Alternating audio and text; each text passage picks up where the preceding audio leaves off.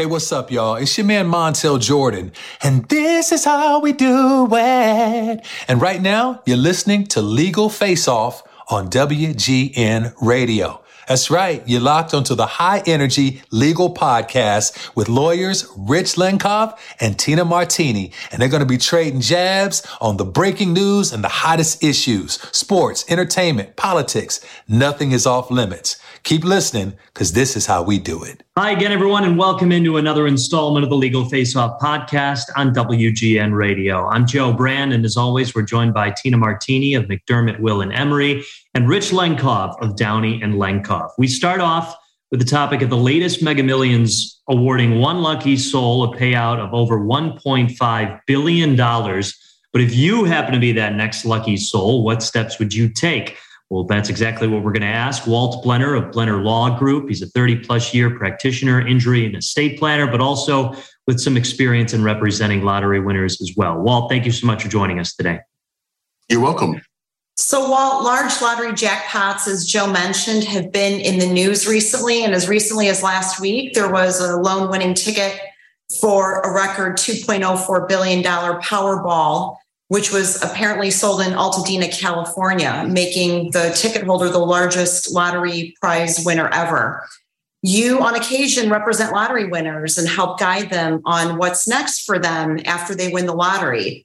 One of the first suggestions that often comes up is for winners to keep their winnings confidential. We often hear in the context of these winner stories who these folks are and where they live. How do you recommend people keep their winnings confidential if they do win the lottery, particularly given that we live in a social media age? Uh, well, in many states, you don't really have that luxury. There's only a handful of states, I think five, that allows you to maintain your um, or keep your identity quiet or secret. Uh, here in the state of Florida, there are five minimum requirements: your name, your town, how much you won, where you won it, and the method of winning, whether it was quick pick or um, you, you chose the numbers yourself. So in states that do allow anonymity, like Illinois, which had a billion dollar winner this past summer, that person was able to take their sweet time and line everything up in order to redeem the ticket at Uh, at their will. Um, in states where your identity is going to be known, uh, the clock is ticking. Sometimes you really need to get your ducks in a row fairly quickly uh, because walls are going to start kind of caving in. Um, so th- typically the first thing to do is to take a cell phone photo of yourself with the ticket. And if you're in a state uh, where your identity is not going to be uh, shielded, sign the back of the ticket to establish ownership. Um, well, I want to get to uh, the next steps after you take that picture in a moment, but what's the logic in the states where you do have to disclose the winner? It seems like there's a sound reason not to do that because, you know, inevitably these winners are going to be um, attacked, for lack of a better term, for by all sorts of people, all sorts of people wanting a piece.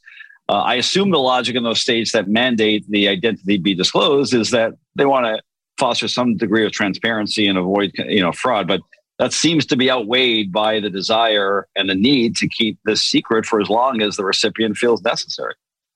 It's kind of a, a public policy decision state by state. I can say with my first lottery winner, he won three million dollars. And while most people probably wouldn't need an attorney for a three million dollars win, this gentleman had uh, no um, bank account. He'd never been on a plane. He'd never made more than twenty-five thousand dollars a year. And he was a single father of seven. So um, he had seven child support judgments filed against him.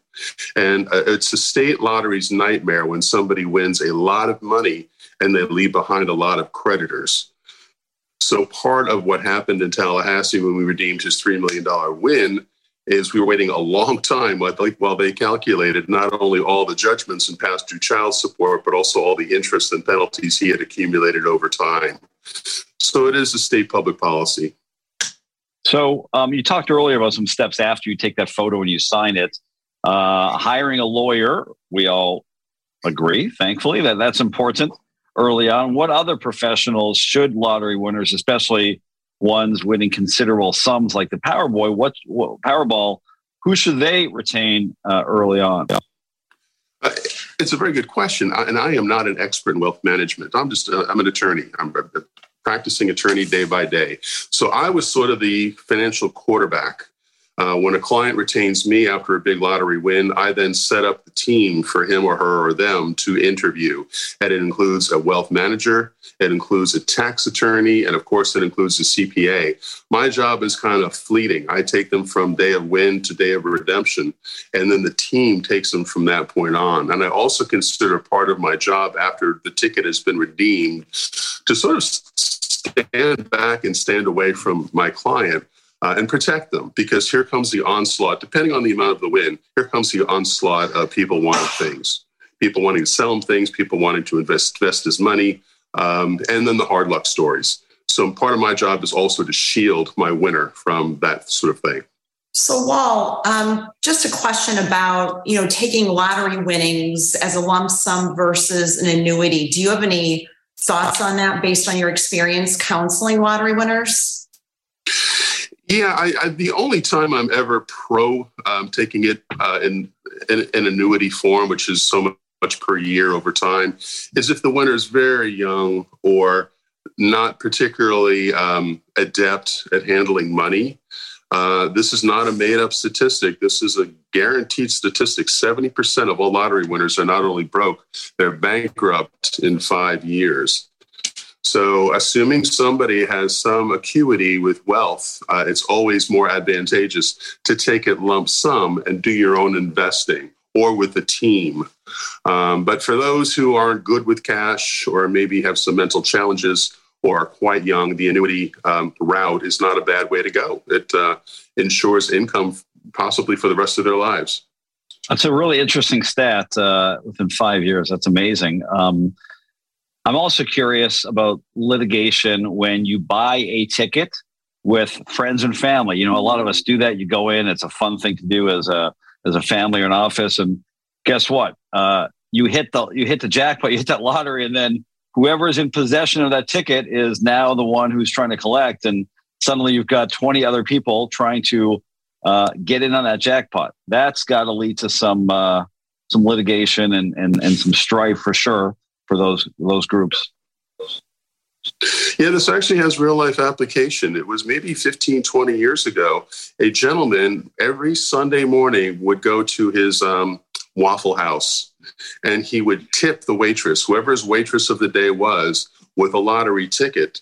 Well, the drawing was the night before, and all the uh, waiters had uh, agreed that if any one of them won it, they would split it, whatever it was, five or six or seven different ways. Well, guess what? One of them did win. Uh, the man came in, he tipped the waitress with a lottery ticket. She won, and she headed for the hills. And this went to court in front of a full jury, and the jury came back and awarded all seven of them to having to split it equally. So, Wal, are there any other mistakes that you've seen lottery winners make that you can share with our audience in case they're lucky enough to win the lottery at some point? Mistakes. Um, yeah, I, I think one mistake is to think that there's any possible way that you can go back to your old life. Now, we're talking about extreme wealth winners. We're not talking about five or ten million, which of course would be lovely. We'd all love, love to have that kind of a, a year. But for those who win one hundred million, two hundred million, a billion, anywhere in that range, um, there's no going back. There's no turning back. And uh, I've seen lottery winners uh, go from absolute euphoria to looking like they've got the weight of their shoulders on the world, or weight of the world on their shoulders, in a matter of just twenty-four hours. So it can be a very daunting win. And let's face it, nobody needs four hundred, five hundred million dollars, one point two billion dollars, whatever it is. It becomes almost more of a burden than anything else, because here comes doubt uh, and here comes paranoia. Um, here comes trust issues.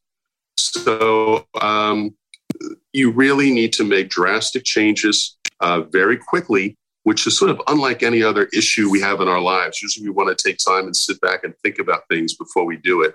But in the case of extreme lottery winners, they need to hit the ground running. And here comes a lot of distant relatives you've probably never heard of, too. That's Walt Blenner of walt blenner law dot com. Walt, thank you so much for the time and the insight.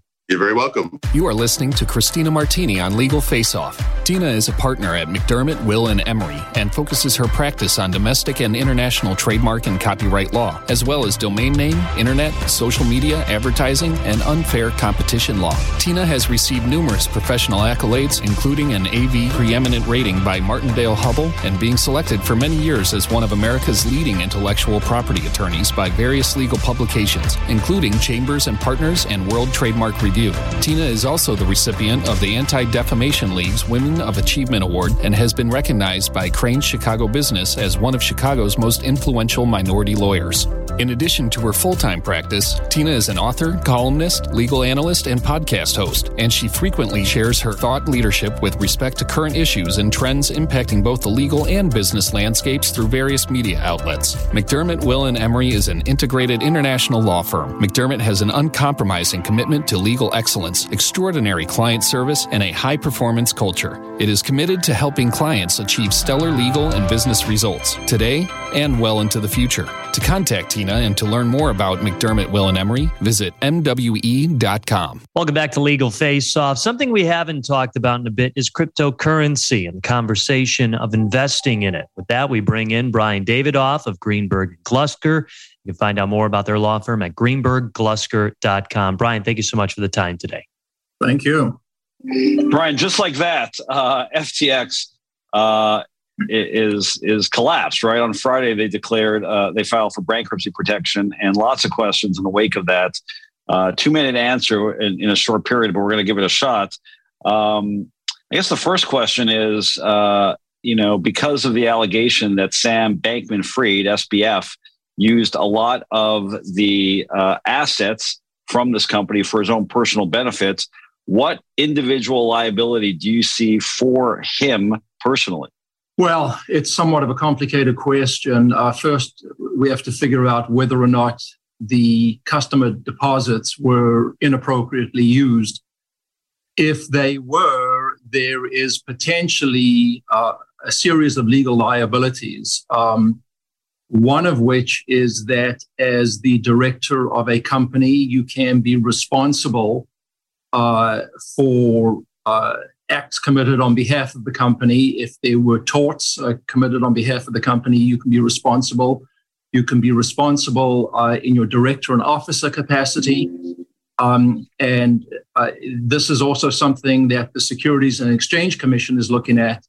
Uh, whether or not uh, he made representations and didn't comply with them. So the S E C is certainly looking at this. Uh, the Justice Department is also reported to be investigating. Uh, this raises the questions, of course, of whether the federal government might file criminal charges against him. Uh, what are the chances of that happening, you think? And what what would that look like? What what, what would the charges be for this individual? Well, they, they could range anything from securities violations to uh, commodities trading violations. Uh, as you may know, there's been a little bit of a war between the S E C and the C F T C, whether one or both of those agencies are going to regulate this crypto industry. Uh, for the most part, the industry has wanted the C F T C to do so. But uh Gary Gensler, who is the chair of the S E C, has asserted that uh, the S E C has jurisdiction over these agents, uh, over these uh, crypto exchanges. So I think it's it's certainly possible that uh, with his aggressive style that we'll see some uh, action from the S E C.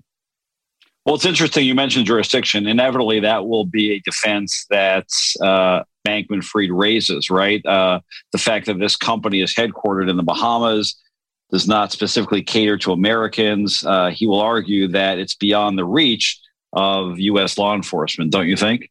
Well, he might try to do that for some transactions, uh, but I think there's a couple of things that uh, run against him on this. Number one is that the entities that filed in the U S are uh, uh, F T X Trading, uh, which is uh, a, a Delaware entity, and then um, uh, he's got a related company that also filed. So both of those are based in the United States. And second is that what we've seen the S E C do in prior proceedings is that they have asserted where the majority of the computer nodes are. Where are most of the validating transactions done? The S E C has at least asserted in prior litigation that if the majority of those computer nodes are in the United States, then the United States has jurisdiction over the entity. So uh, that's something to be seen over here. Brian, another uh, challenge that the Justice Department would have, in addition to jurisdiction, which seemingly sounds like it's not a big hurdle to overcome, uh, but this might be a little bit tougher, is to prove intent, right? We've covered on this show with hundreds of cases that Uh, you need to prove intent as a prosecutor generally, at least to impose the harshest sentences. In this case, you know, what are your thoughts on whether the Justice Department could prove the requisite intent, the mens rea, to show not that this individual was simply poorly managing these funds, but that he intended, he purposely uh, did so with the intent to deceive uh, investors and and uh, and those account holders? So let me respond uh, primarily as an insolvency lawyer. I'm not a criminal lawyer, but uh, be that as it may, I think the issue here is less focused on intent and more whether or not uh, there's a securities violation. And as you know, from a securities violation perspective, uh, you, you, you need to show other standards, not necessarily that one intended to violate the securities laws. So if the S E C goes forward with a uh, some kind of a charge, then I think the standard's going to be a little different. It might be that the D O J would have to prove their criminal intent. That is correct. So as an insolvency lawyer, Brian, can you explain to us, understanding that this is really the Wild West by its very nature, there's not a lot of precedence here given uh, you know uh, the very nature of, of crypto uh, as an investment, but how do you get your money back? If, I mean, if I lost my money uh, by uh, this insolvency, F T X, uh, do I stand in line the same way I would from a traditional business, or is is is it more challenging given the lack of regulation and the nature of, of crypto? Well, I, unfortunately, I think it's the latter in this case. And the reason is that it is really right now the Wild West. Uh, as you may know, there have been prior bankruptcies filed uh, in the United States, the two most notable of which uh, are the Voyager bankruptcy and the Celsius bankruptcy, both of which were filed in New York, in the bankruptcy courts in New York. And one of the big challenges in those cases, uh, which certainly exists in the F T X case, is who owns those deposits. And that's a really key issue. If the deposits are owned by the customers, then they should be able to get whatever is available, whatever monies can be recovered, uh, they should be able to get that in priority to other creditors. If, however, the money is not customer deposits that are owned by the customers, then those funds avail- are available to general unsecured creditors. And the question is, okay, how do you determine that? Uh, one of the key issues that you need to look at is what is the customer agreement? What does the customer agreement say? Does the customer agreement say that the funds belong to the customers, or does the customer agreement not say that? There is some good language from a, the customer's point of view in the F T X uh, customer use agreement that seems to indicate that the funds that are in the various wallets, customer wallets that are hosted by the F T X exchange, are customer property. But there is some other language in that agreement which seems to run against that to some extent, because it talks about the ability of F T X to suspend withdrawals. It talks about the fact that uh, the funds will not be segregated. So, to wrap up the answer to your question here, there's been a lot of litigation in the Celsius bankruptcy and in the Voyager bankruptcy about who owns those deposits. And undoubtedly, there's going to be a lot of litigation in this case as well about that issue. Brian, last question here. It doesn't seem like a uh, very quick process, right? I mean, traditionally in, in insolvency in a business, even larger ones, you could, you know, with some certainty, certainty, uh, predict how long this takes um, and give uh, you know customers some sense of when they could get their money back. I think I read that there was one hundred fifty-six entities or so involved. Um, it's got to be an incredibly complex challenge to unravel uh, this this particular insolvency. Well, it, it certainly is. And one of the fairly alarming signs of what's going on is that when the bankruptcy cases were filed in the Delaware bankruptcy courts, uh, there were no what's called first day motions that were filed. And first day motions are almost inevitably filed in any large bankruptcy case. Those are the various pleadings that a lawyer files to basically begin the administration of the bankruptcy case in front of the bankruptcy judge. They were not filed here.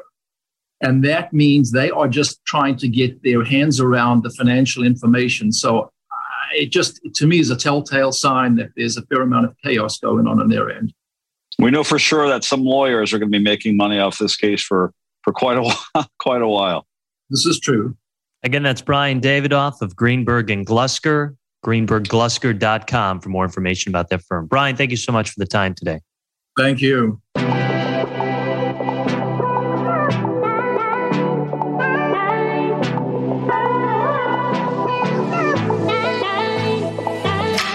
Odds are, if you're not watching The Watcher on Netflix, you've at least heard about it. Well, what if there's some legal implications if it were to happen in real life? With that, we bring in Rachel Herbenko of Fearless Legal Services. Rachel, thanks so much for joining us today. Thank you. So, Rachel, we're all uh, transfixed by this show, The Watcher, as Joe mentioned. Frankly, I'm like almost done. I'm finding the last few episodes hard to watch. But anyway, this is obviously about a family that is driven from their home by a stalker, basically, who sent them a series of letters threatening them and saying uh, they should move out of the house. Eventually, at least according to the series, they give in.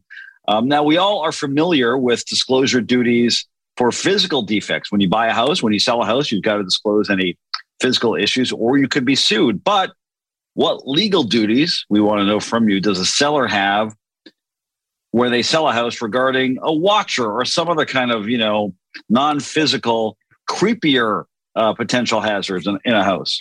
So in the state of Illinois, you are only required to disclose physical material defects. Um, however, there's, you know, what everyone loves to hear is a gray area, right? So if If you as a client came to me and asked me, should I disclose this? My legal philosophy of it is you should always over disclose, because there's always the chance that it may come back and bite you. If you're looking at the letter of the law, no, you don't have to disclose it. In fact, in most states, you do not have to disclose something that's not a material defect. Um, California, uh, Alaska, Vermont, and South Dakota are the only four states where you have to disclose something like this. So, Rachel, the owners in The Watcher also threaten legal action against the Westfield, New Jersey real estate broker, who very confidently says he's shielded from liability. Would that be the case in Illinois? Yes. So in Illinois, you don't have to disclose even, I mean, obviously the same, it sounds like, rules apply to the broker or the agent as they apply to the house seller. Yes. And, um, yes, it, but it's funny because you will get different legal opinions from different places. For example, the general counsel of the Illinois Association of Realtors will tell you, and she stated in a number of articles about this, that you do not have to disclose. However, the general counsel for the National Association of Realtors will say that you should disclose it, not as a matter of law necessarily, but as a matter of ethics. Um, and I'm always a proponent of disclosing stuff, or at least advising the client, hey, you know, technically you don't have to disclose this, but, you know, it's up to you as to where your ethical compass guides you, essentially. So is that yeah. because you're trying to avoid litigation, or at least trying to direct your clients or advise your clients on probably the best way to avoid litigation, at least as it relates to failing to disclose? Yeah. I mean, you know, me as a real estate attorney who does not do litigation, I mean, I'm strictly transactional. I don't want to get involved in litigation, period. I mean, no real estate attorney who's in my position ever wants to get involved in litigation. So, you know, whether it's litigation that's frivolous or not, we never want to have a client be sued. So I'm always of the mind that I'm going to try to advise my client in such a way that they avoid any sort of litigation, whether it's frivolous or not.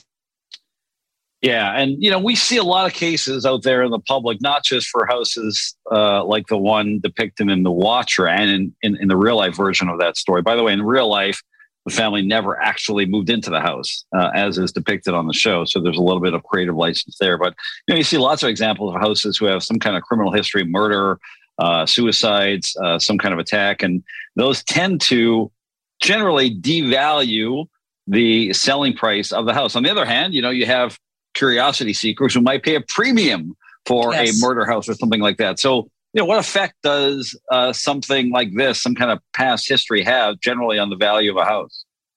Uh, it depends. Um, there was a house on Loomis Street in Naperville where a, a woman smothered her three children years ago.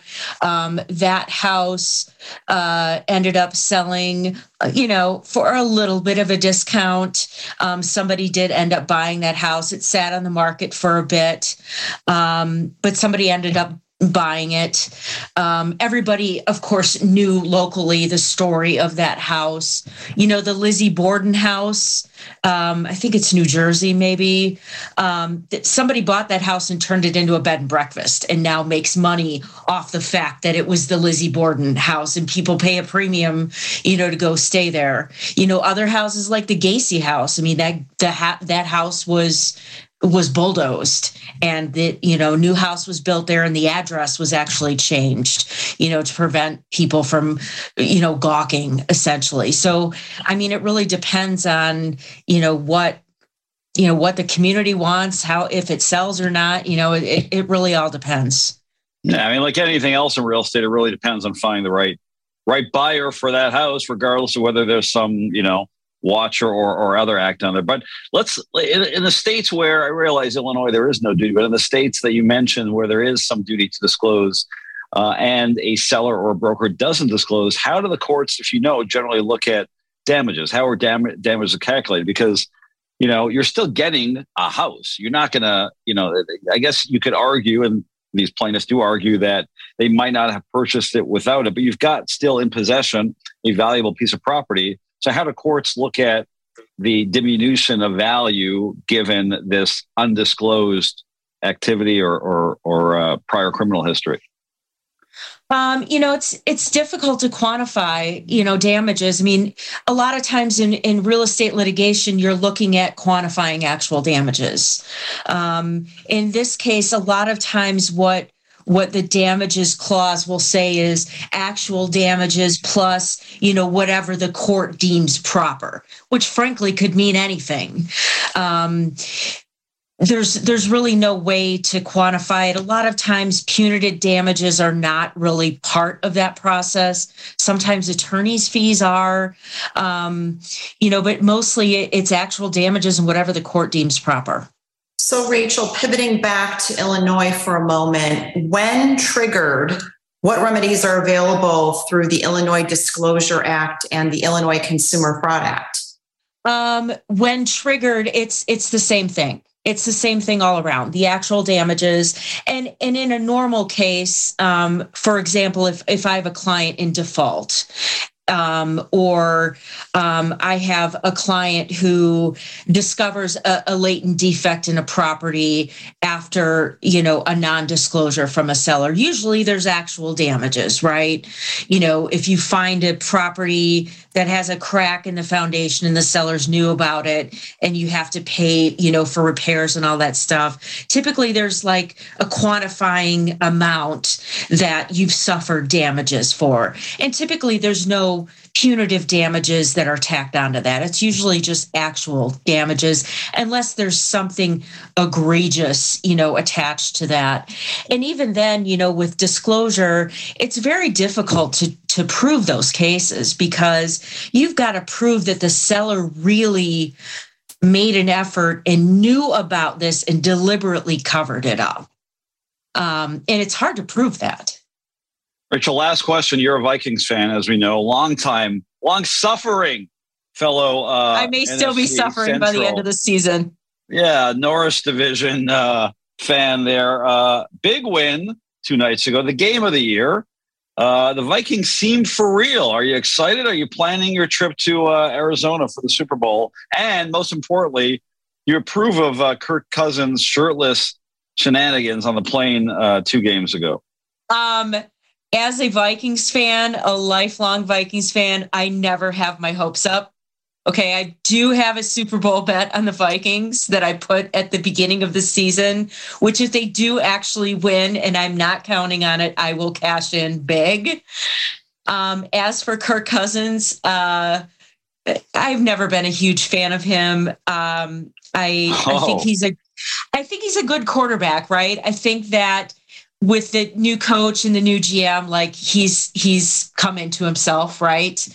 Um, I think that he is a Bible school counselor. Like, I'm not buying the Kirko chains thing. I think he looks out of place.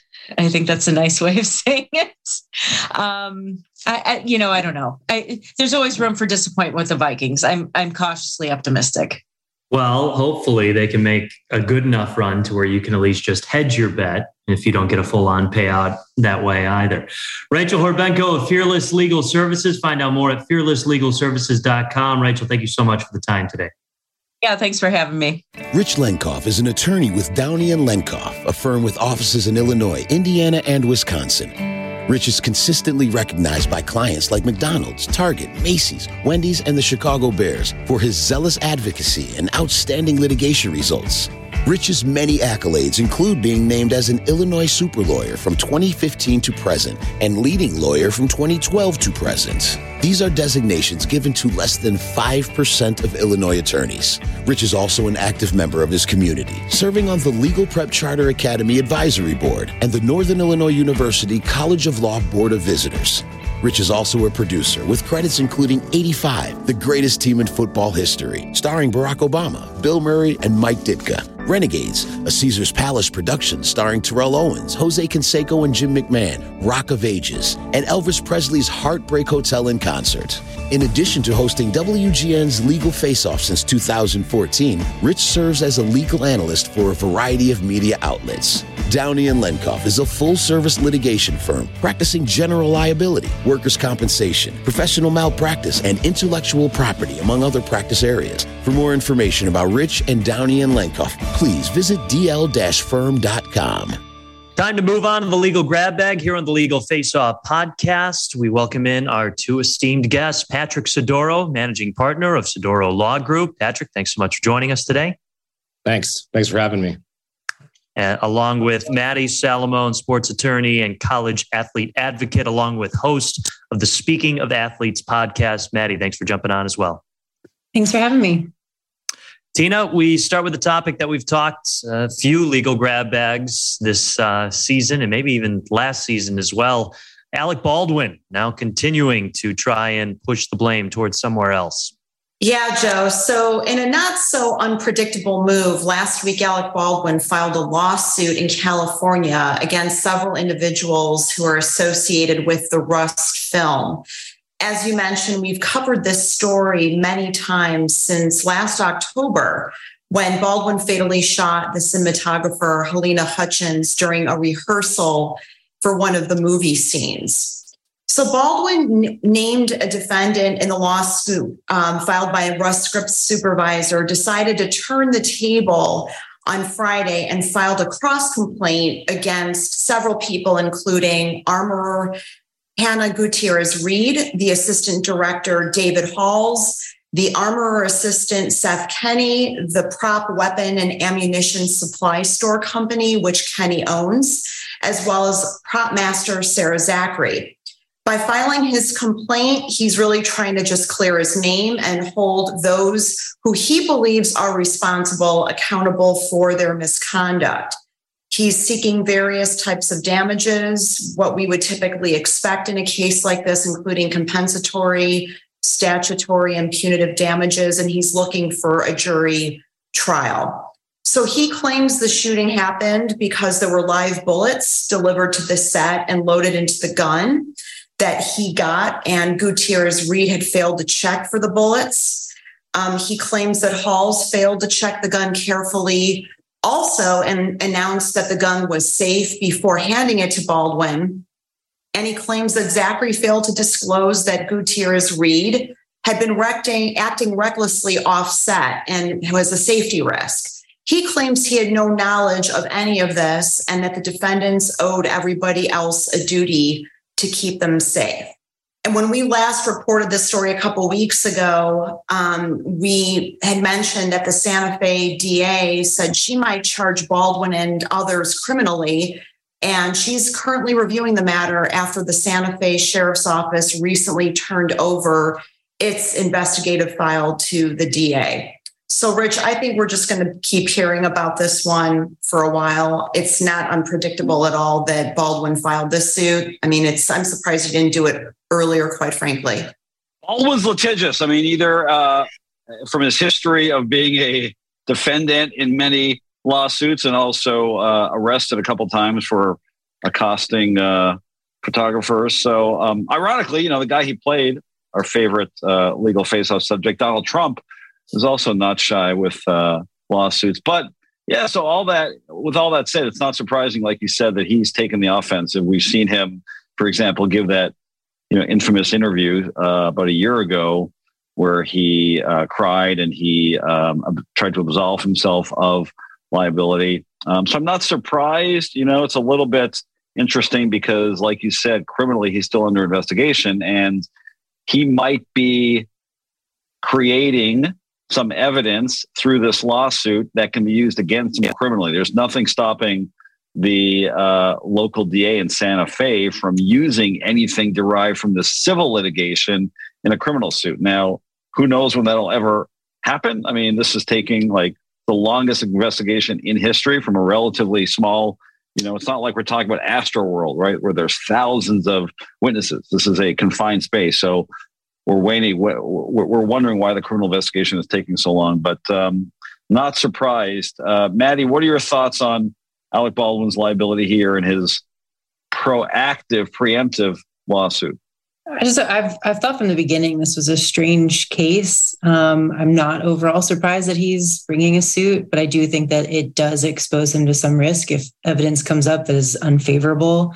Um, but I, I think that the It's it's just been very sketchy the whole time, and so that those are my overall thoughts on this this case. That it's just, um, I think I certainly understand why he would bring the lawsuit, um, and you know we'll see what happens. But I, I think that it does probably expose him to risk, but it's it's probably some risk that he should take to try to clear his name because I think it's been dragged through the mud um, since this happened.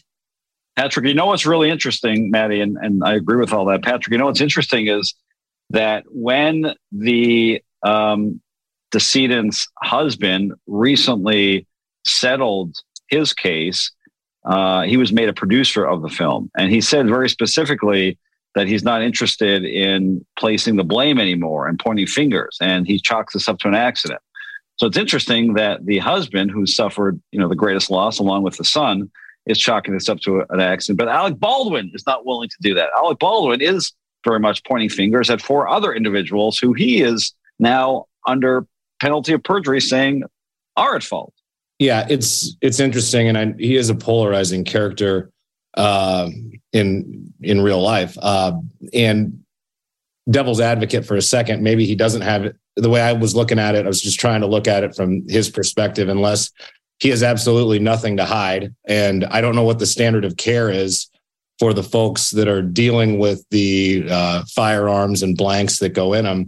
But maybe they did something that they absolutely shouldn't have done. There was some sin committed and he wants to expose it. Um, I did not know about the uh, decedent's husband and son though. That, that, that, yeah, that makes you wonder why he cares so much about clearing his name unless, again, there's something there that is going to get discovered that he wants to be discovered. That's the only thing I can think. Rich, Qatar is reportedly spending quite a lot in preparing for the World Cup, but not spending a lot of time and thought on how it's affecting the workers responsible preparing for it. Yeah, I mean, this is not an unexpected, you know, story, but as the World Cup here starts in, in, in a matter of days, uh, you know, human rights violations and breaches of things that in this part of the world we um, you know, val- value, Tina, like, you know, I don't know, labor laws and, uh, um, you know, protecting, la- uh, protecting workers, uh, that's coming to light. And the fact that Qatar or, or Qatar, depending on how you pronounce it, doesn't share our values uh, with regards to a lot of the things that, again, we take for granted, and particularly uh, the welcoming to these games of some countries that are egregious violators of human rights laws across the world. That is making uh, many unhappy. Now, this is not unexpected. You know, like I mentioned, anytime there's an international event, like an Olympics, like a World Cup, there are certain, uh, um, you know, teams, certain countries that are involved that are just flat out not uh, on the same page as we are in the Western Hemisphere. Now, the question is, do we still invite countries like that who are violating human rights laws, for example, to these games, or do we uh, avoid that entirely, uh, understanding that at the end of the day, this is a multi-billion dollar endeavor. And the very reason that Qatar is hosting the World Cup in the middle of, you know, the desert with no real history of um, uh, of, of soccer, uh, um, you know, uh, real soccer history. Uh, that speaks to the point that it's all about money at the end of the day, unfortunately, uh, and it's, it's no different here in the World Cup. Yeah, I mean, I agree, Rich. It's um, really unfortunate when you look at some of the statistics that have been distributed about what the state of affairs is in Qatar. And as you said, we hear about this often, particularly in the context of games like the Olympics, where venues are chosen. I mean, I remember visiting Barcelona almost thirty years ago after the Olympics were there, um, and just, you know, having talked to the locals about how much the city was transformed by having the Olympics there, because there's a lot of rebuilding, there's a lot of renovation, there's a lot of building new buildings and bringing jobs to folks locally. But the rub is that there are some countries in the world that don't align with what our values are. And it's a very tough situation. I think there's certain certain issues and certain circumstances, like the Qatar situation, when you look at some of the statistics of people who have been mistreated in a whole variety of ways. Some people have died working there. They they work hard. They don't make their money. They don't get their money, and a whole host of other atrocities.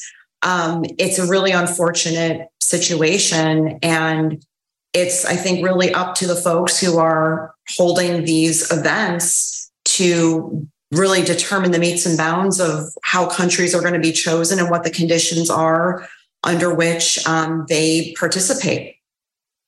Yeah, Maddie, we want to get to you in a second because this is certainly uh, your beat. But Patrick, uh, to Tina's point, one hundred thousand uh, is the minimum figure for the number of migrant workers that Amnesty, Amnesty International considered to have exploited uh, in Qatar in just the last twelve years. That's certainly just one of a laundry list of, you know, violations, and and not a, by the way, not a very friendly Um, you know, country for the L G B T Q plus community. So lots of reasons not to hold the World Cup here.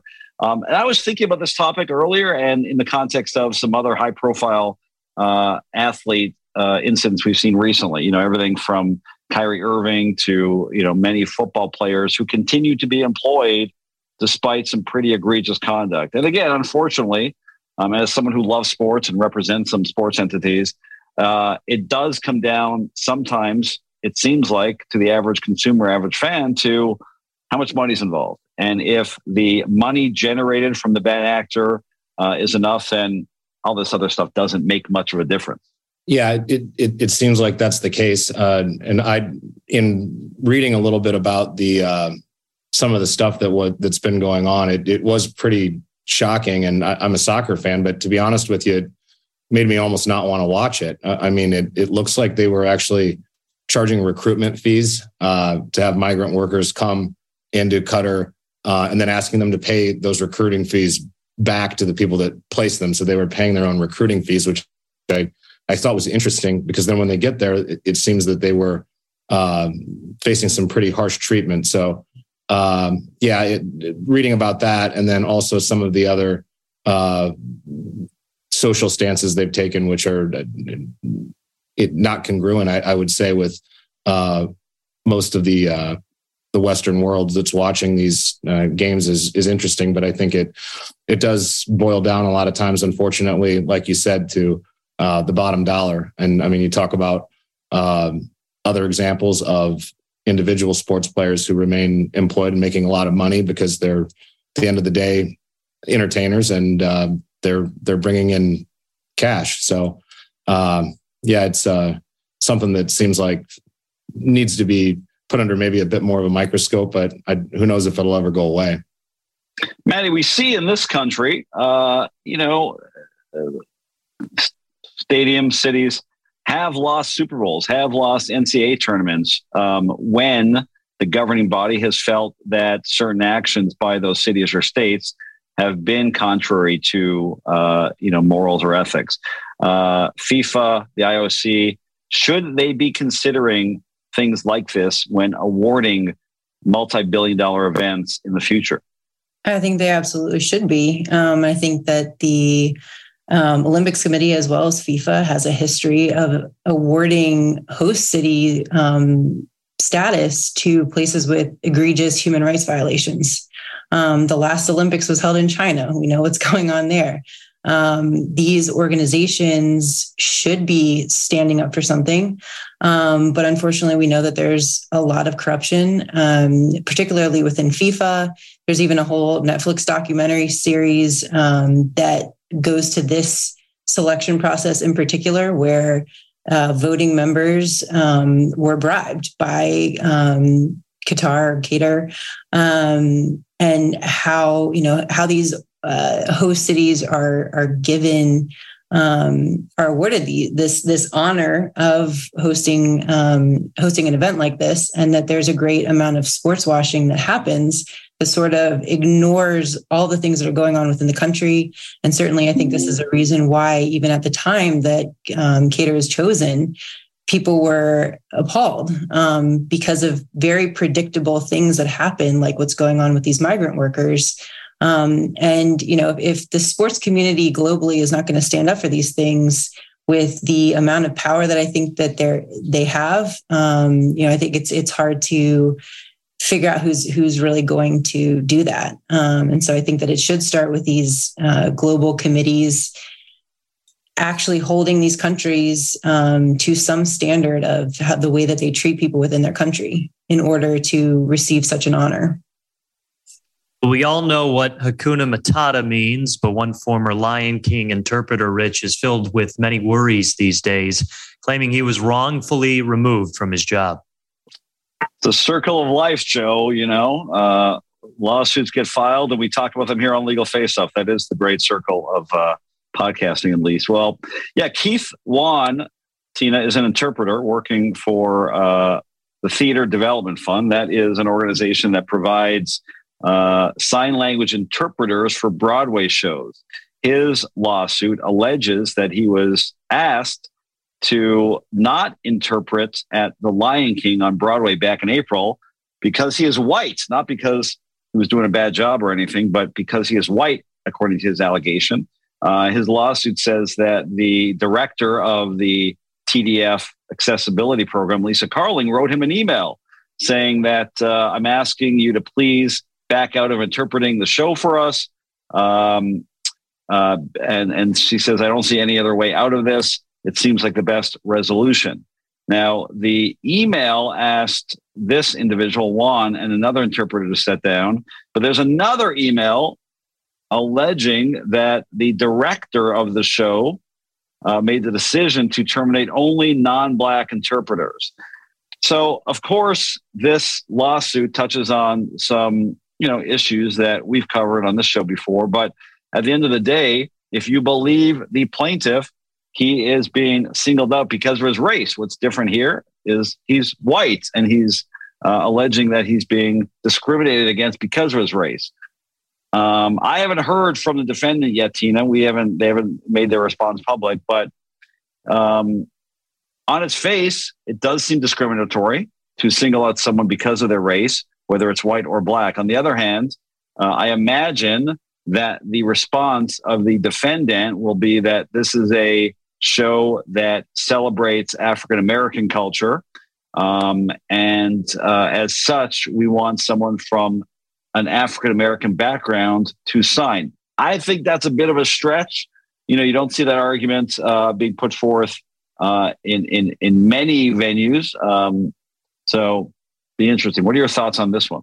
I mean, I think there may be quite a bit that we don't know, and it's going to be wrapped, at least in part, in what the defendant comes back and says. But I agree with you. I think that based on what we know, it does sound like it's discriminatory, particularly since I think that he was previously working with this production. At least that's how I interpreted um, the research that I did on this. And so it's just very odd to go from having been somebody who was working with the production who's white to being suddenly like there's a pivot to telling him, um, we would really rather that you take yourself out of this production and then an ultimate termination. I think, it, I don't know, I'm just, I mean, it, it just smacks of Title seven, unless somehow or some way these folks can claim that Title seven doesn't apply to them. But um, I, I don't know. I just, I it, it sounds like a pretty compelling case for the plaintiff based on what we know.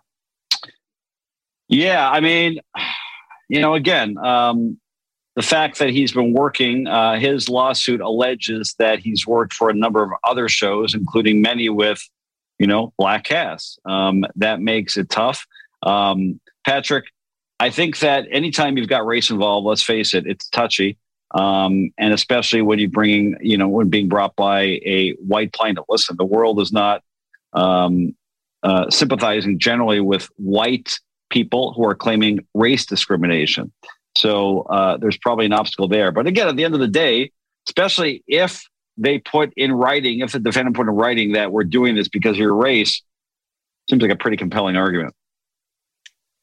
Yeah. Um, you know, it's, It was interesting um, to read this one, I, I, I, but I do think that there's some um, some argument to be made that the um, the producer of the event or the uh, who's ever orchestrating it, it, it's it's also part of the artistic flavor of what's going on on the stage as well. So uh, you know, I, I don't know how much wiggle room that would give them, but I agree. It, it, once they put it in writing, it makes it pretty difficult, I think, to uh, argue otherwise. Well, I think that's an interesting point, though. I mean, listen, I was at a couple of sporting events over the weekend, and the interpreters are featured pretty prominently. Um, and that's at a stadium full of sixty thousand people. Um, if you're at a small theater with a couple hundred people, let's say, in the audience, the interpreter standing there on the side of the stage, they become part of the performance, like it or not. I mean, that's a pretty prominent person standing there. And I think the argument that, hey, listen, it's a uh, a show with mostly black actors and a white person standing there stands out a little bit. That could be a compelling argument. I could probably buy into that as a jury member. That's what I was thinking when I was reading it, is it, it, it, if they're going to be almost become the center of the show uh, because they're they're not necessarily in the show, but they are in the show. And if it doesn't make sense with the rest of the show, if I was the, uh, and I don't know the proper term of the uh, the person who has the final say in theater, but who the producer is or uh, who's ever orchestrating things, could say, hey, we we we can't have this because people are going to stop watching the actual show and they're going to be just paying paying attention to the interpreter, even if they're not using the interpreter's messaging. So that's where I, I thought they might have some wiggle room.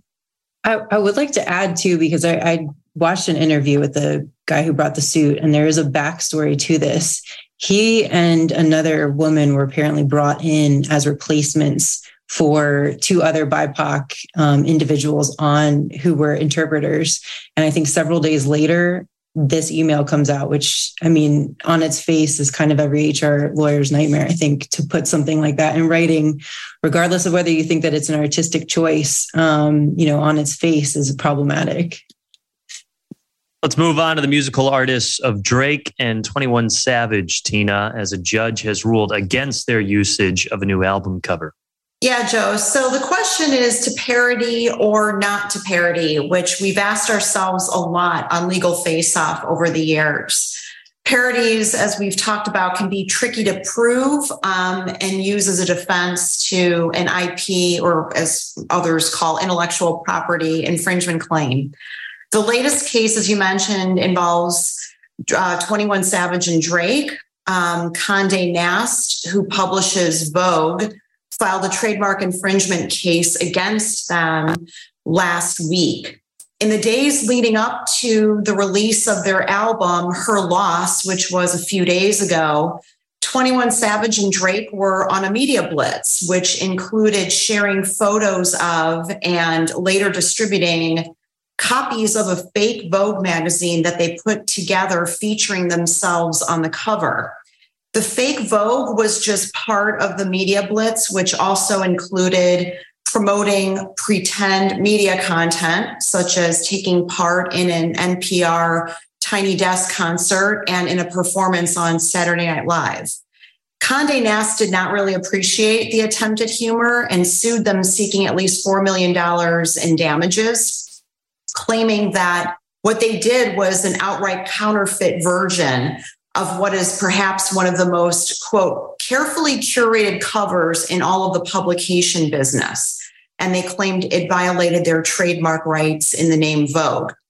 So what's interesting is that some experts think it's probably going to be a bit tough to establish that this is a parody, um, and that Condé Nast is probably not going to have all that much difficulty proving infringement. And I think that's particularly because all of this was done for a commercial purpose, which was to promote the new album and to garner attention, rather than what folks would say usually is behind a parody that, that really holds water, which is an artistic purpose. This is going to be the crux of what gets looked at, assuming that the case moves forward.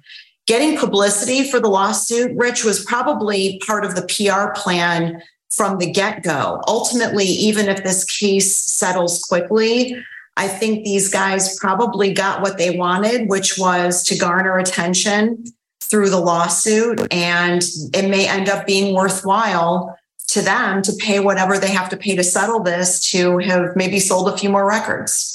Well, not only are they benefiting from the lawsuit, but as we often discuss in these kind of cases on Legal Face Off, Tina, especially when analyzing what damages exist from alleged, you know, intellectual property violations, uh, it's what benefit is Vogue getting? Guess what year Vogue started? Anyone? Anyone want to guess? Tina, Maddie, Joe, nineteen twenty, close. No, it's older than fire.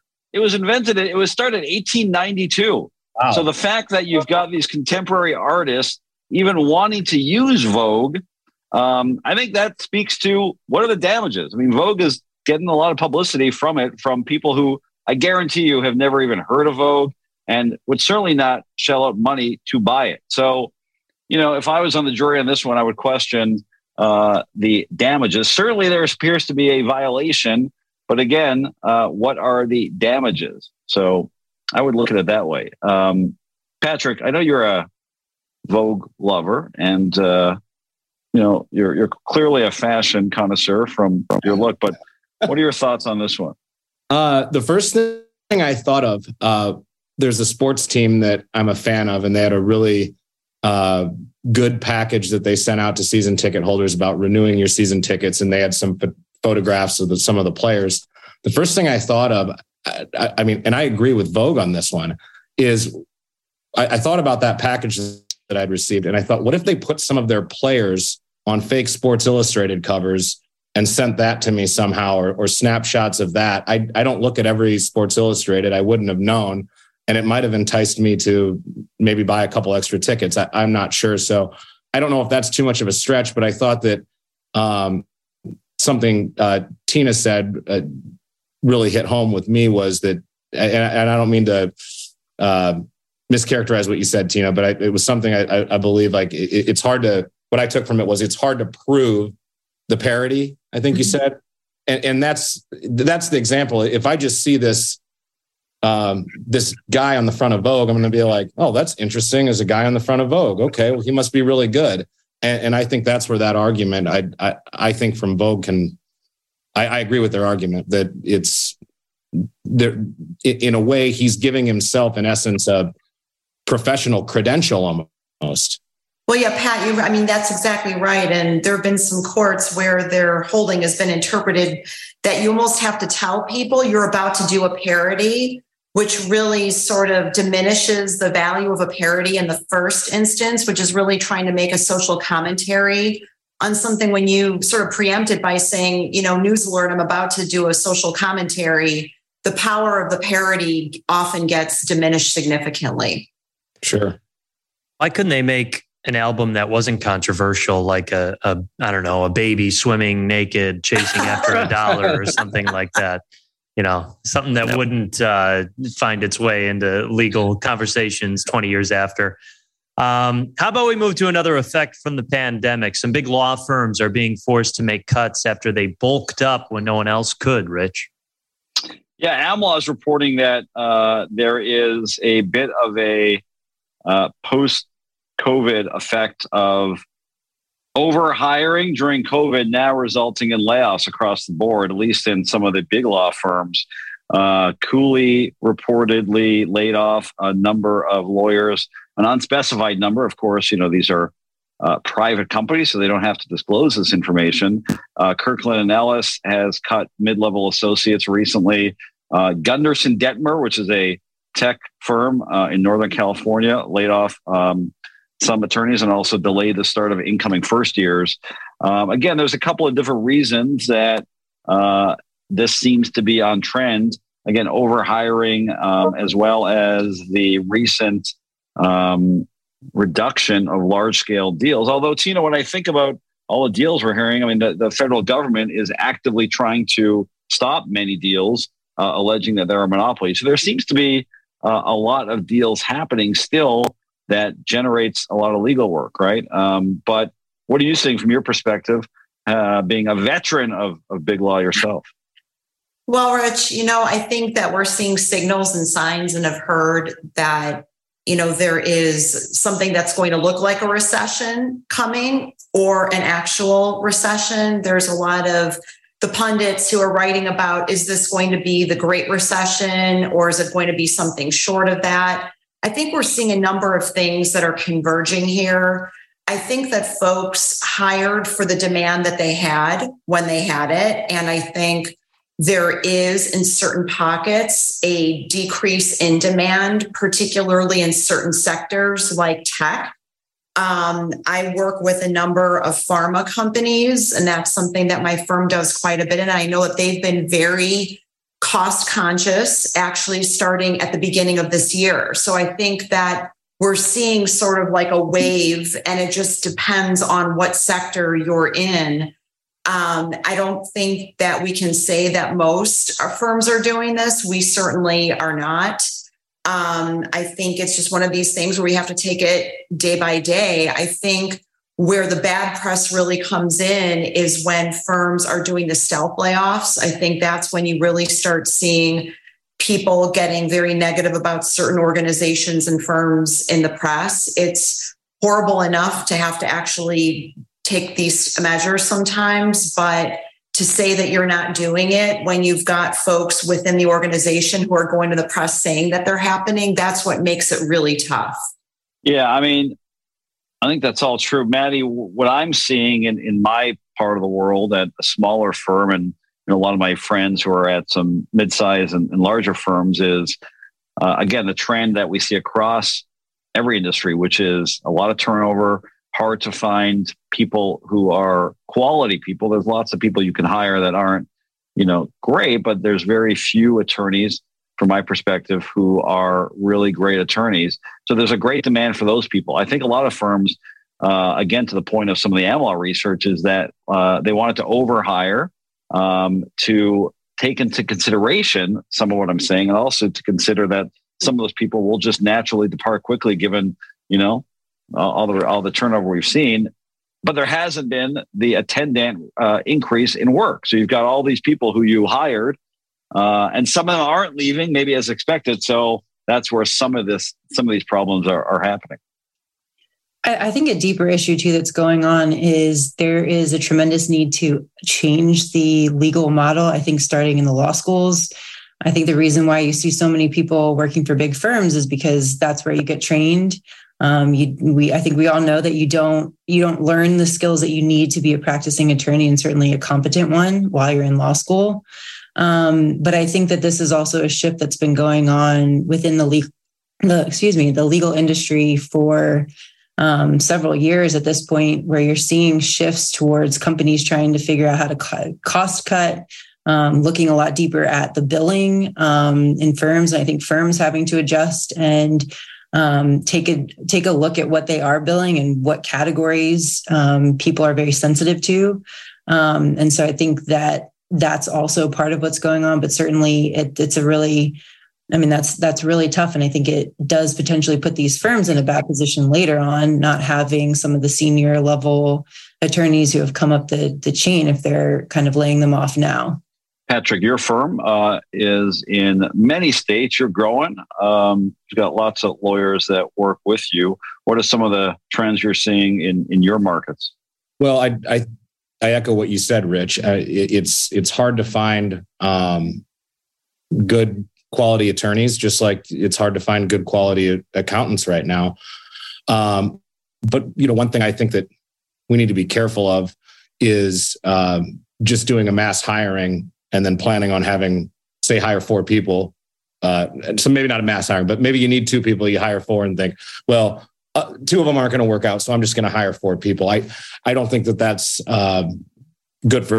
I know it's not good for culture. Number one, but number two, it's just not the right thing to do. And I I, I think that I can't help but wonder. And I've never worked in a large firm um, myself, but I can't help but wonder if maybe that's some of what's going on. Is I think we're going to need forty people. Maybe we need to hire sixty. And we'll see the, there'll be some attrition there. fifty percent of them probably aren't going to work out. So um, I, I don't know if there could be something to that, but I think, uh, you know, one benefit we have um, being a, a, a smaller firm is, and not having to hire forty lawyers at a time or thirty lawyers at a time, is being able to take the time and, and actually um, vet people thoroughly and uh, get to know them as much as possible through the interview process. It's a good old-fashioned fast food fight, Rich. Raising Cane's in Indiana is raising hell for a popular food item left off the menu. Yeah, in uh, in nearby Hobart, Indiana, uh, Raising Cane's, which is a chain that sells mostly chicken fingers, boneless chicken fingers, signed a lease. Uh, not a small lease, fifteen years, worth uh, two million dollars for three thousand square foot Uh, restaurant, and they discovered only after signing this legal document that there was a covenant, Tina, a restrictive covenant in the lease that says, hey, guess what? You can't sell chicken fingers. Whoops. It's kind of a problem when uh, the word chicken fingers is practically in your logo, right? I mean, they're famous for, for not selling much else besides chicken fingers. So, you know, they sued saying, the hell's going on? We sell chicken fingers. How are we not supposed to sell chicken fingers? Uh, again, the lease specifies that in this mall, in the strip mall, um, where there is a McDonald's, only McDonald's has the right to sell chicken fingers. And, you know, uh, that's a problem for a company that sells chicken fingers, I, I imagine. So they sued. And uh, the response, of course, um, in, in Texas federal court is that uh, it's a really uh, intricate uh, legal theory, Tina. Let me make sure I pronounce it. It's like, Uh, hey, dummy, read the contract is the is the legal response, right? I mean, it's like, read the contract and do a title search, right? I mean, a lot of us have purchased homes. It's very common when you purchase any property, including a home, or in this case, sign a commercial real estate contract to make sure no one owns it. And not only that no one owns that property, but there are no covenants, which is just a contract that says you can't do something, right? So if you buy a house and it says uh, your neighbor can build a fence on your property line, that's a problem. You would fix that, or you would not buy the house. In this case, if they read the contract, they would have read that there's a covenant that says only McDonald's gets to uh, sell boneless chicken. You're out of luck. And they didn't do that, allegedly. So that's where uh, some of this chicken war uh, is going to come down, Tina. But uh, maybe a case for not great lawyering, perhaps. Yeah, I agree with you, Rich. Assuming it's in the lease, you know, just read the lease, especially when you're a commercial tenant that is going to be investing as much money into the space as a place like a restaurant where you can spend gobs of money. Um, and also, even assuming you read the lease, You should definitely do a title search anyway, because as we discussed during the show, um, there's certain things that need to be disclosed and there's certain things that don't need to be disclosed. And it's a creature of state law. I mean, even if the lease was silent on it, it a prudent tenant would have done the search anyway and probably would have found this restrictive covenant. So, um, I mean, no matter how we slice it here, I have a hard time being sympathetic in this situation for the tenant. No matter how you slice that chicken. Um, uh, but Maddie, I mean, listen, uh, we all, I'm sure, enjoy a nice piece of fried chicken mystery product, but like uh, it says you can't have another boneless chicken restaurant. I'm pretty sure that I've tasted bones in all these products at some point. So I thought this philosophy would go a different way and analyze whether there it's in fact chicken or whether it's in fact boneless. You know, we cover a lot of lawsuits involving is Subway tuna really tuna? So, but this seems like just a straight contract issue. You know, that would be a very creative argument. I think you should make it. Um, yeah. I will say, I guess to play devil's advocate, because I do think that it was a matter of due diligence that they did not perform adequately because they should have absolutely read the lease and done a title search. Um, but it was an interesting point in, in the article that I read about um, the... the the mall owners being on notice that McDonald's was very litigious because there was a previous issue with another tenant. And so I think as a matter of good faith, maybe they should have been aware of that and informed them um, and not tried to bring someone in who specifically sold boneless chicken um, fingers. But yeah, I mean, I, I think that I think that it's a pretty tough case. Maybe it could be an area of developing property law. Um, and there could be, you know, something new there. But um, yeah, I, I think that it's that's a pretty uphill battle because they didn't I, search. It, it's a good point. And like, you know, listen, we all learned caveat emptor from day one of law school, like let the buyer beware. And Patrick, earlier in today's show, we talked about the implications of, you know, selling Uh, a watcher house without disclosing that you've got a watcher. Um, do you think it's compelling that, listen, yeah, maybe it's in the agreement, but you know, the seller, the landlord should probably say something before they, before they, you know, sign this lease with someone who is clearly violating or intending to violate this restrictive covenant. Yeah. I, and, and, and maybe I, I might've missed something, but was it, was it in the lease that they couldn't do it? Or was it just the underlying restrictive covenant? Because I didn't think it was in the lease the way I, I, I was reading about it, but I could be wrong. Yeah, there was. Uh, I, I, it was in the restricted covenant, I think. It, yeah, well, if it, yeah, it, it's it, if it if it was in the lease, I I have a tough time feeling sorry for Raising Cane's. Um, if it wasn't in the lease, I think that changes everything. If there was just a covenant out there that needed to be discovered through a title search, then it gets to be, I, I think, almost a little bit sneaky on the landlord's part because they're not going to put it in the lease. It's going to get missed. We'll wait and see if this commercial broker, whoever the, the person that's handling leasing for Raising Cane's or the franchise, the franchisee is going to go do a title search. Um, and, and I'm not sure if that's, a, a, again, to bring up the standard of care, I don't know if that's the standard of care for a commercial broker to do. Uh, but if it is in the lease, then I, I mean, it, come on, you got, you're going to sign a, a, a multi-million dollar contract. You, you ought to read it. Is my opinion. Joe, I don't know if you, Joe, I don't know if you noticed this part of the story, but the attorney for the defendant in this case was a gentleman, a fellow member of the bar named um, Mario Little. You think he's thinking the sky is falling during this uh, lawsuit? I mean, you can't make this stuff up. Yeah, no, I, I didn't know where you were going with that, but uh, yeah, that, that makes a little bit of sense. Um, How about the transitioning? The last legal grab bag that we had, we talked about Halloween lawsuits, and now we move into Thanksgiving lawsuits. So, well, Tina, the floor is yours. I don't know if you want to start with your favorite one or or I got, whatnot. But I got to say, Joe, I do feel a little weird today not having undergone seven costume changes like our last episode. So we are. I was, we are. That was a record. You and Beyonce were head to head for that. My we turkey costume devastated. Didn't yet come. We My are turkey costumes being delivered next next episode. And we're all devastated. You know, we, we were really anticipating a, a, a Thanksgiving themed wardrobe change multiple times today, Rich. Well, we love the holidays here at Legal Face Off, as Joe mentioned, because it's not just our favorite time of year to spend with friends and family um, and to celebrate the year end, but it's because we also get to talk about the crazy stuff that people pull which inevitably leads to some crazy lawsuits. And Thanksgiving is no different. Um, in the interest of time, I would love for us all to talk about our favorite case. We all took a look at a few of these crazy cases, and I'm happy to start. There's just so much good stuff here. I don't really know how to pick, but because I am an intellectual property lawyer at heart, I do have to go with the twenty ten Texas case where somebody, it was Greenberg, smoked turkeys that sold turkeys with instructions on how to cook a turkey, found out that another company had taken these similar Um, recipes that they had on their packaging and um, used the same recipe. And so they filed a lawsuit claiming that it was a copyright infringement. So not surprisingly, the case turned out that uh, you really can't protect recipes unless there's something really novel about it, um, at least not under copyright.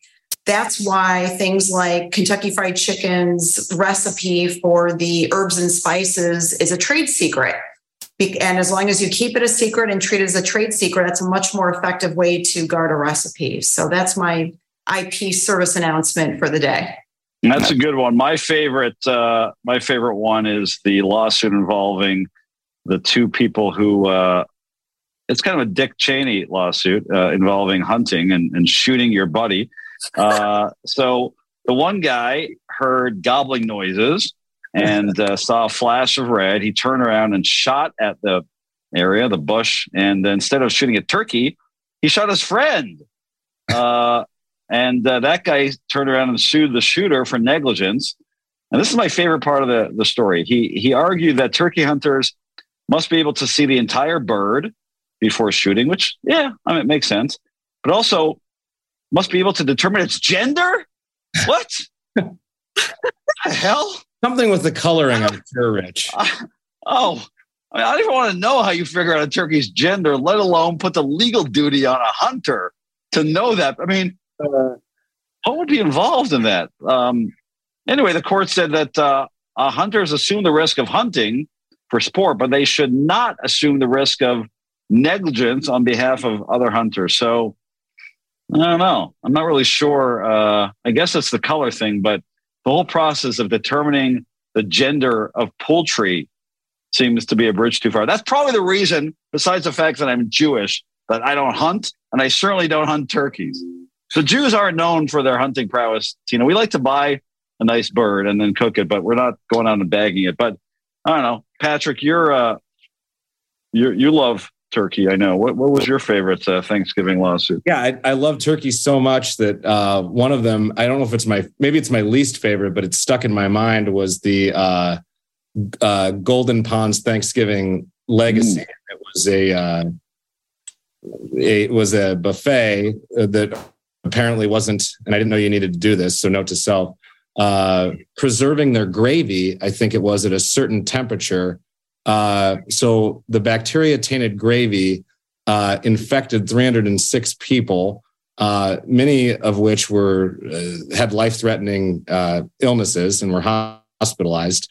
Um, and it looks like uh, it didn't end well. I know that for the restaurant. Um, it had operated for more than thirty years, closed in twenty seventeen, and was demolished several months ago. So I'm a big buffet guy. I love buffets. There's uh, one buffet I guess I'll never get to, and I I, hasn't, I just don't know how much time now needs to pass between now and the time I can not eat at another buffet, and I don't think I'll ever eat gravy at a buffet again. So. Well, I thought, I, speaking of assumption of risk, though, like I assume that if I ever go to a buffet, at least half of the products there are tainted with salmonella and a variety of bacteria that hasn't even been, you know, diagnosed yet. So. Like, again, caveat emptor, buddy. Let the buyer beware. If you're going to eat at a buffet where the general public has access to the gravy, that's on you. Anywhere there's a sneeze guard over something you're about to eat, you should worry, I guess, right? What do you expect for eight ninety-nine? All you can eat turkey fixins, Maddie? Absolutely. No, I, I actually enjoyed the uh, the Woolworths story where the lady was choking on a turkey bone. Um, I think I enjoyed the part that it was actually removed with the help of a bystander. And I imagine someone st- somehow sticking a hand down a stranger's throat. I don't know if that's actually how it happened. Um, but I also cited in, I guess the suit was embarrassment, um, along with the medical fees, which were only thirty-six dollars in nineteen thirty-eight, um, and a total judgment of five hundred dollars. So I just thought it was a, an interesting um, flashback of the way that things used to be. Um, but yeah, I guess uh, you have to be careful not to swallow a turkey bone. At, at I mean, but it's, it's, it's an interesting point, Maddie, and it's a precursor to the uh, modern nature of uh, how plaintiffs' attorneys have ruined our country. This is a woman who's choking on a turkey bone. Someone goes ahead and helps her uh, actually live. And what happens? Does she thank that person? Does she thank the store? Oh, she turns around and sues. And by the way, sues over thirty-six bucks. I don't know. I don't have my ca- my damages calculator, but in nineteen thirty-six uh, or nineteen thirty-eight dollars, that's still a small amount of money. Um, I mean, she did pretty well, Patrick, with like ten-time specials. But come on, be thankful you didn't die on the floor of that Woolworths, and stop abusing the early days of our legal system, lady. Well, and she was eating turkey. I mean, what does she expect? Turkey bones get found in Turkey. I mean, seriously, I, I would be more worried if there wasn't a turkey bone in my turkey. By the way, she was eating like that fake stuff. Yeah. She was eating turkey at Woolworths. Not at a, at a buffet or a restaurant. It was like a, a counter where they serve coffee. She's the one person who ordered turkey at the Woolworths back in the Depression era. Serves her right, I say. Well, at least you don't have to worry about the gravy there. You just have to worry about the chicken bones. Exactly. All right, let's go around the horror now, Joe. Our favorite segment around Thanksgiving, and your fa- if you had if you're on a desert island somehow, and this desert island was hosting a Thanksgiving dinner, but only one Thanksgiving piece of uh, food, only one dish existed. What would be that one dish that you picked? We'll start with Joe. Joe, what's your favorite? We'll go with, uh, was my mom's staple, White Castle stuffing. And I, I do enjoy making it too. It's just, it's got everything. It's got some meat in there. It's, it's got the, the tastiness of the sliders, and you turn it into a Thanksgiving dish, and uh, most people are satisfied. Some other people will end up suing the dinner, but that's okay. It's a risk willing to take. Awesome. You're, what was your mom doing, by the way, in nineteen thirty-eight? We might have the, this might all come full circle. This might be, uh, No, no. Honestly, that story reminds me. It, is it like a Forrest Gump, Lieutenant Dan situation? Yeah. I was supposed to die in the field. I was supposed to die at the dinner table on Thanksgiving, just like all my predecessors, and, and upset that she got saved by her life. Survivor's guilt. Patrick, favorite Thanksgiving uh, dish? Uh, stuffing, but with sausage in it. I don't oh, know. That's if, just wrong. Now that I is. I, I, I know. I don't know if it sounds was sounds super strange. That's a hot take. It was I don't know. An Italian thing. my my grandfather's from Sicily. I don't know if they just decided to throw Italian sausage and stuffing one year, but it they started making it. My mom still makes it, and I love it. Let me ask you a question: how many members of the Sidoro family have choked to death on sausage laden stuffing?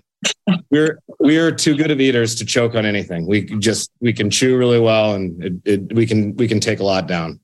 All right, very good, Maddie. Uh, please don't say something traditional with sausage stuffed in it. I, no, um, I would go with my mom's uh, pumpkin bread. It is highly addictive Ooh. and delicious. Um, you can't have just one slice, so Thanksgiving would not be Thanksgiving without it.